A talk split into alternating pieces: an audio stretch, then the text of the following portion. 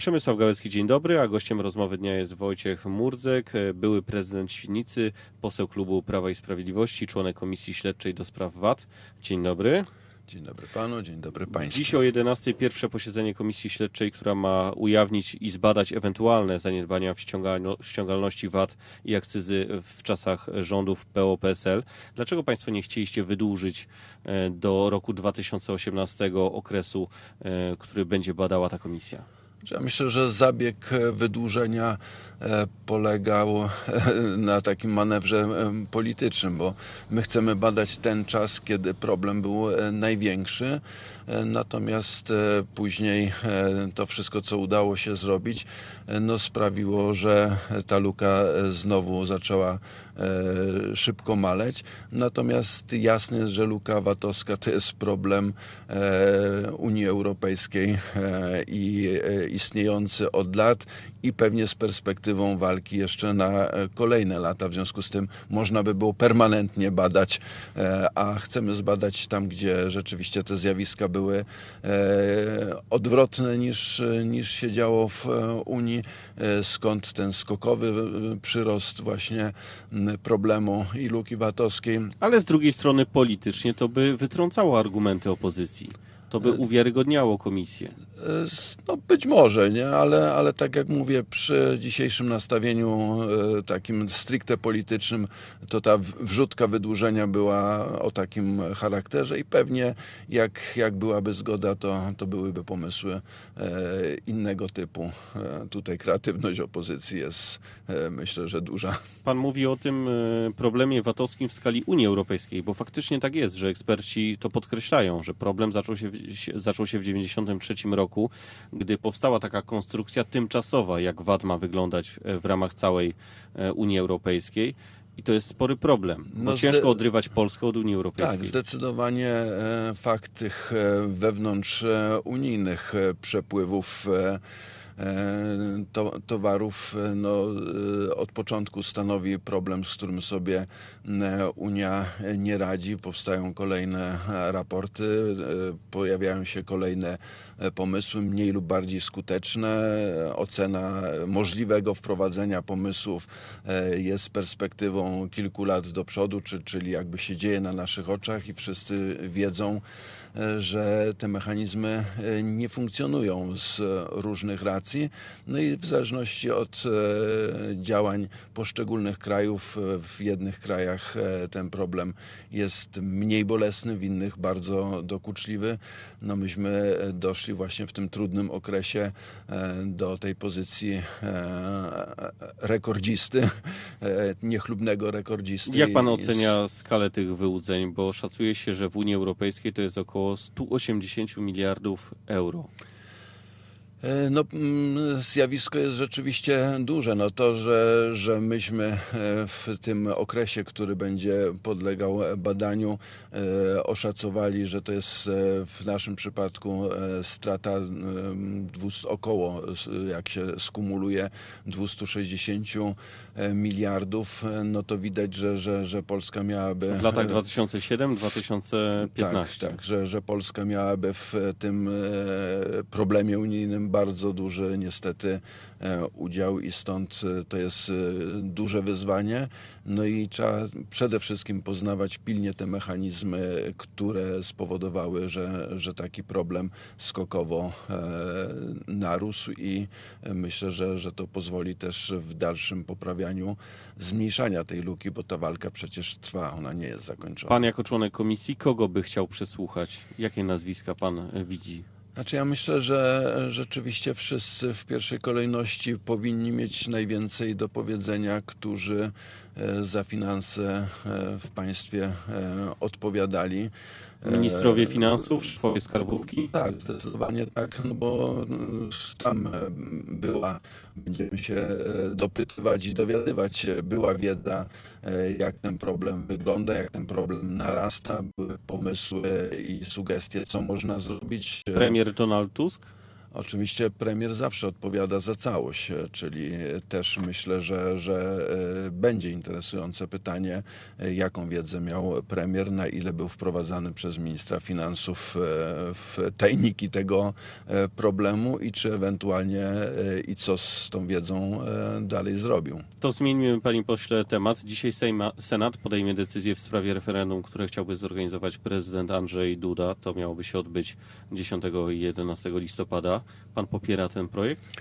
Znaczy projekt e, tak, bo e, referendalne pytanie mieszkańców e, naszego kraju, py- pytanie Polaków o drażliwe i ważne sprawy, to myślę, że jest dobry, dobry sposób. Natomiast termin wydaje mi się, że, że nie jest e, do końca fortunny, bo przecież wiemy, że e, jest to 100 lat odzyskania niepodległości. Te uroczystości 11 listopada będą szczególnie bogate, szczególnie aktywne i e, dodatkowy wątek, który się pojawi, dodatkowa praca, którą trzeba będzie wykonać. No myślę, że, że akurat ja byłbym zwolennikiem innego terminu. Ale pan sobie A- wyobraża to politycznie, to znaczy Senat dzisiaj nie zgadza się i co się dzieje w relacjach rząd?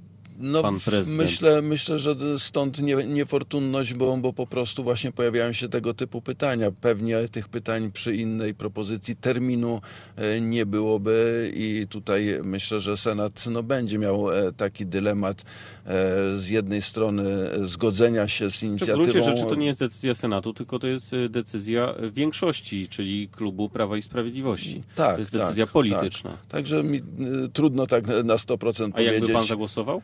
E, zde- Zdecydowanie bym e, dyskutował i ewentualnie e, przyglądał się terminowi, nie kwestionując jakby tutaj samej inicjatywy e, i, i, i nawet pytań. No właśnie, z tych pytań e, to najważniejsze dotyczy, dotyczy systemu politycznego w Polsce. Czy to powinien być system prezydencki czy kanclerski? Jakby pan miał zagłosować, to która opcja byłaby lepsza dla Polski? Myślę, że e, rzeczywiście tutaj e, zdania pewnie, pewnie są e, podzielone. Wydaje się, że e, w tej chwili e, te dyskusje e, są no, dyskusjami trwającymi. Ja osobiście widzę ileś zalet takiej zmiany w kierunku kanclerskim, ale myślę, że, że tutaj jeszcze. Czyli nie- silniejszy premier, z kolei prezydent wybierany przez Zgromadzenie Narodowe, tak jak to jest w Niemczech na przykład? No, taki wariant ja osobiście bym dopuszczał, ale ta dyskusja, ta dyskusja tak na dobre jeszcze nie przebiega, nie padają jeszcze wszystkie argumenty, także myślę, że tutaj jeszcze temat jest bardzo, bardzo otwarty. Mówię o takich pierwszych e, odczuciach. No to e, jeszcze jedno odczucie. Obligato, obligatoryjne referenda, które są wdrażane, jeśli frekwencja wyniesie powyżej 30%, to także jedno z tych 10 pytań, które chciałby zadać pan prezydent. Jak się to panu podoba? E, Wydaje mi się, że, że to byłby taki dosyć e, istotny, e, istotny krok. Z, ja oczywiście tutaj e, widziałbym akcent nie e, jakby konkretnych spraw, e, co do których by było przeprowadzane referendum, natomiast bardziej akcent i wartość wzbudzenia takiej większej obywatelskości. Jeżeli byśmy ten mechanizm pewnie powoli wprowadzali z różną zachętą, to głos znaczącej części społeczeństwa myślę, że, że byłby bardzo czytelny, bardzo ważny, bo w tej chwili e, no, kwestionuje się e, różne rzeczy i w zasadzie e, pod szyldem, że, że, że większość Polaków, zresztą te sformułowania polityków, którzy czy z jednej, czy z drugiej strony mówią my w imieniu Polaków, my w imieniu Polaków, a druga strona mówi w jakim imieniu Polaków, jak żeście wybrani zostali jakąś tam e, liczbą, nie?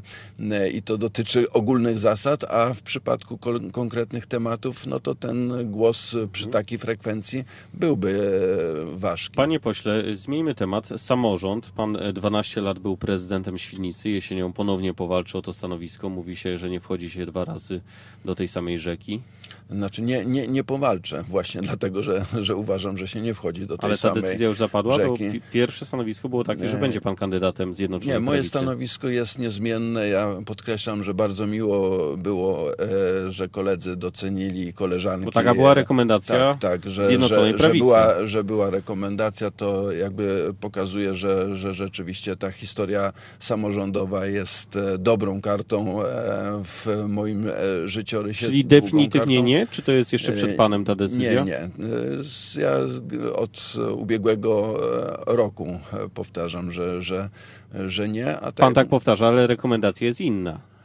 Rekomendacja jest zachęcająca, ale, ale jakby tutaj e, z, z rozbieżnością e, z e, moją, z moją decyzją. Ale pan o tym już rozmawiał z liderami czy Tak, swojego tak. ugrupowania No, porozumienia, dalej, czy dalej, dalej rozmowy, rozmowy Czyli dalej jest odnośnie- pan przekonywany. O, odnoś, da, znaczy dalej rozmowy odnośnie kandydata, e, e, jeśli chodzi o Świdnicę, trwają.